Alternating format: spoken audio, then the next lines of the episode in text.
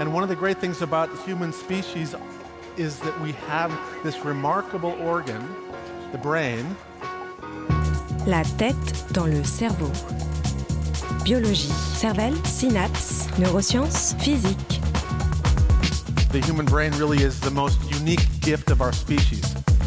Avec Christophe Rodeau. Lorsqu'une pandémie implique une période de confinement, cet événement semble entraîner des conséquences psychologiques et des modifications du comportement dans la vie de tous les jours, y compris sous la couette. La tête dans le cerveau.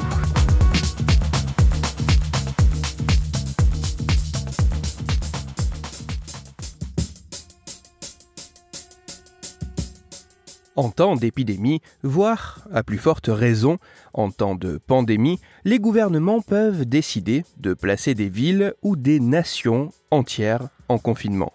Ce type de mesure, restreignant les mouvements et séparant les personnes, a principalement pour objectif de drastiquement diminuer la propagation de la maladie contagieuse. Bien que souvent préférable à une inaction, cette situation a tout de même un lourd coût pour la population qui y est soumise. Un certain nombre d'études a pu montrer que face à un confinement, face à une privation de liberté de mouvement et d'interaction, les effets psychologiques, neurobiologiques, voire psychiatriques pouvaient être nombreux et non négligeables.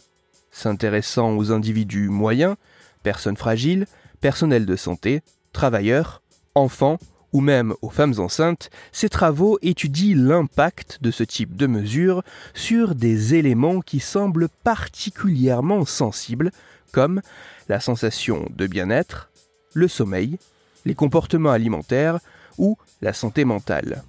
Mais qu'en est-il pour d'autres types de comportements tels que le sexe? Autrement dit, suite à un confinement, nos comportements sous la couette sont-ils modifiés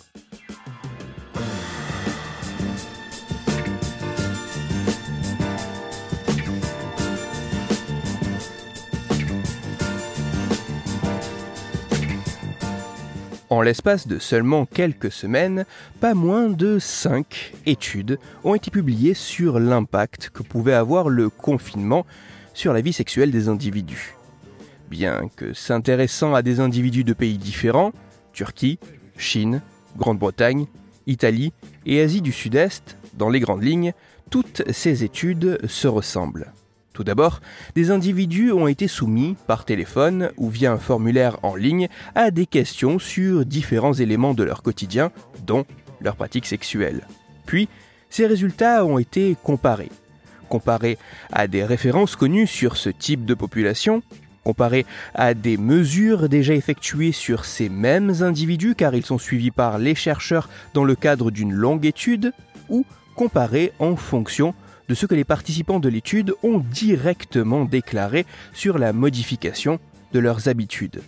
Tout ceci afin d'obtenir une mesure examinant les comportements sexuels, permettant d'évaluer l'impact du confinement sur cet aspect bien précis de nos vies. Les résultats de ces études sont divers, discordants, mais très intéressants.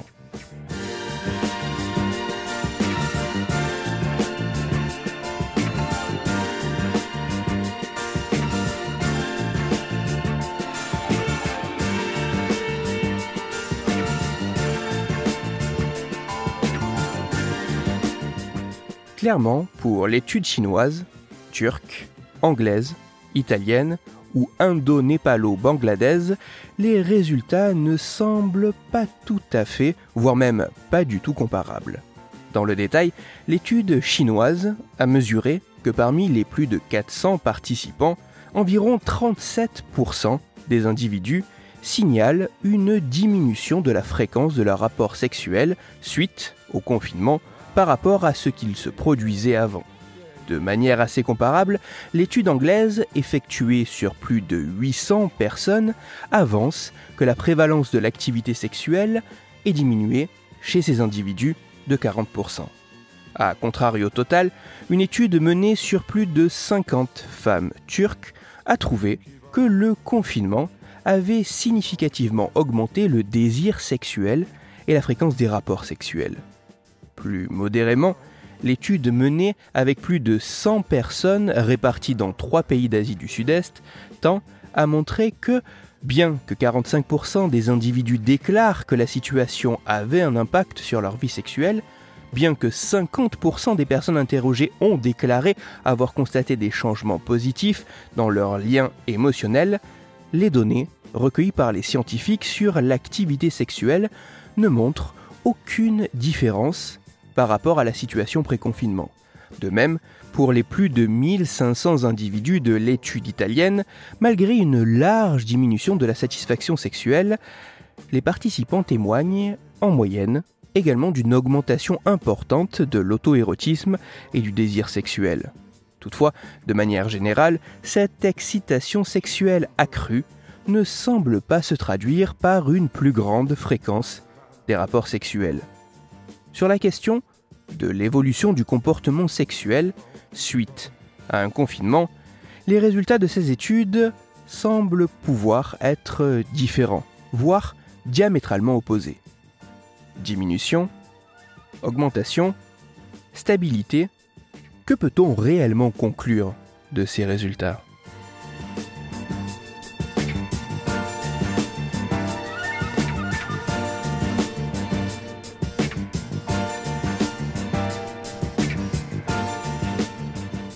Face à ces résultats partiellement ou totalement discordants, à la question, suite à un confinement, nos comportements sous la couette sont-ils modifiés?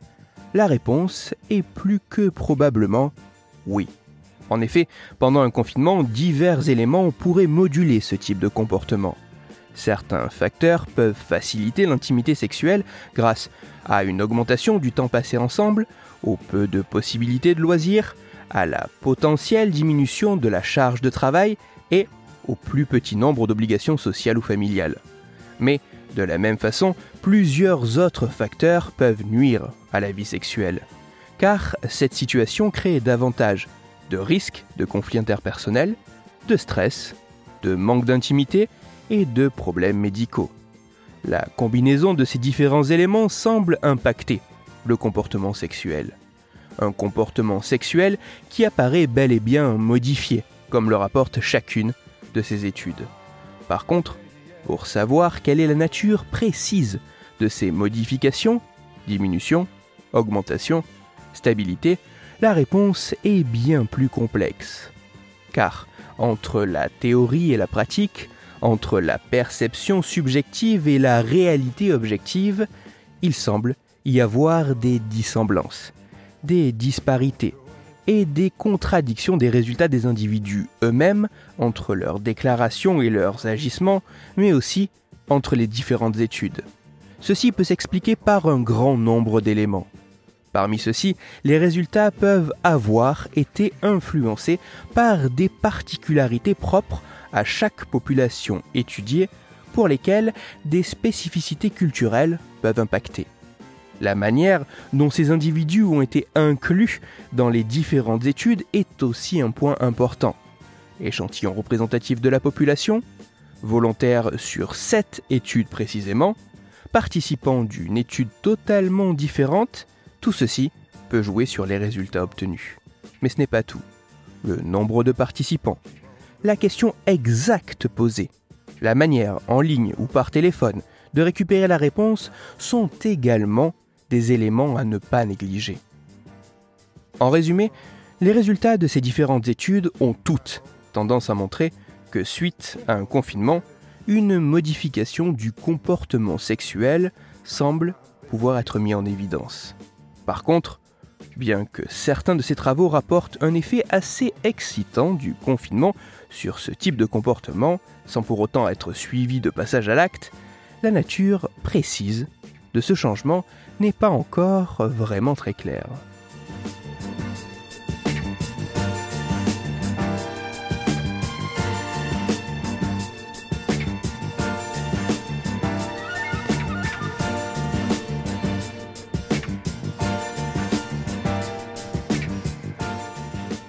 Lors d'une menace pandémique, le confinement des personnes peut apparaître comme la moins mauvaise des solutions pour limiter la propagation d'une maladie infectieuse. Un grand nombre de travaux scientifiques tendent à exposer que face à ce type de situation, de nombreuses conséquences, notamment psychologiques, pourraient survenir pendant et même après cette période sur les individus. De nouvelles études semblent montrer que cette expérience particulière pourrait également influencer ce que nous faisons dans nos chambres à coucher. Toutefois, la question de l'impact du confinement sur le comportement sexuel demeure complexe et semble dépendre de très nombreux facteurs. Ces toutes nouvelles études ne semblent pour l'instant avoir qu'effleuré le sujet. Bien d'autres études au protocole contrôlé et reproduit devront encore être menées avant de pouvoir réellement trancher sur la nature précise des modifications inhérentes au confinement sur cet aspect bien précis de nos vies. Mais une chose semble assez certaine, pouvant entraîner des comportements probablement plus affriolants que puritains, le confinement semble avoir des effets sous la couette. Toutes les références de ma chronique se trouveront sur mon site, Cerveau en argot. Il me faut tout de suite préciser que le comportement sexuel relève d'une richesse et d'une complexité qui ne peut pas se résumer seulement à l'excitation ou à la fréquence des rapports sexuels avec sa ou son partenaire.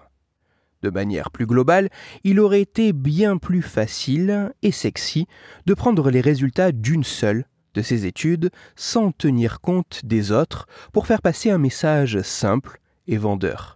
Mais en science, les questions posées sont précises et les réponses souvent complexes.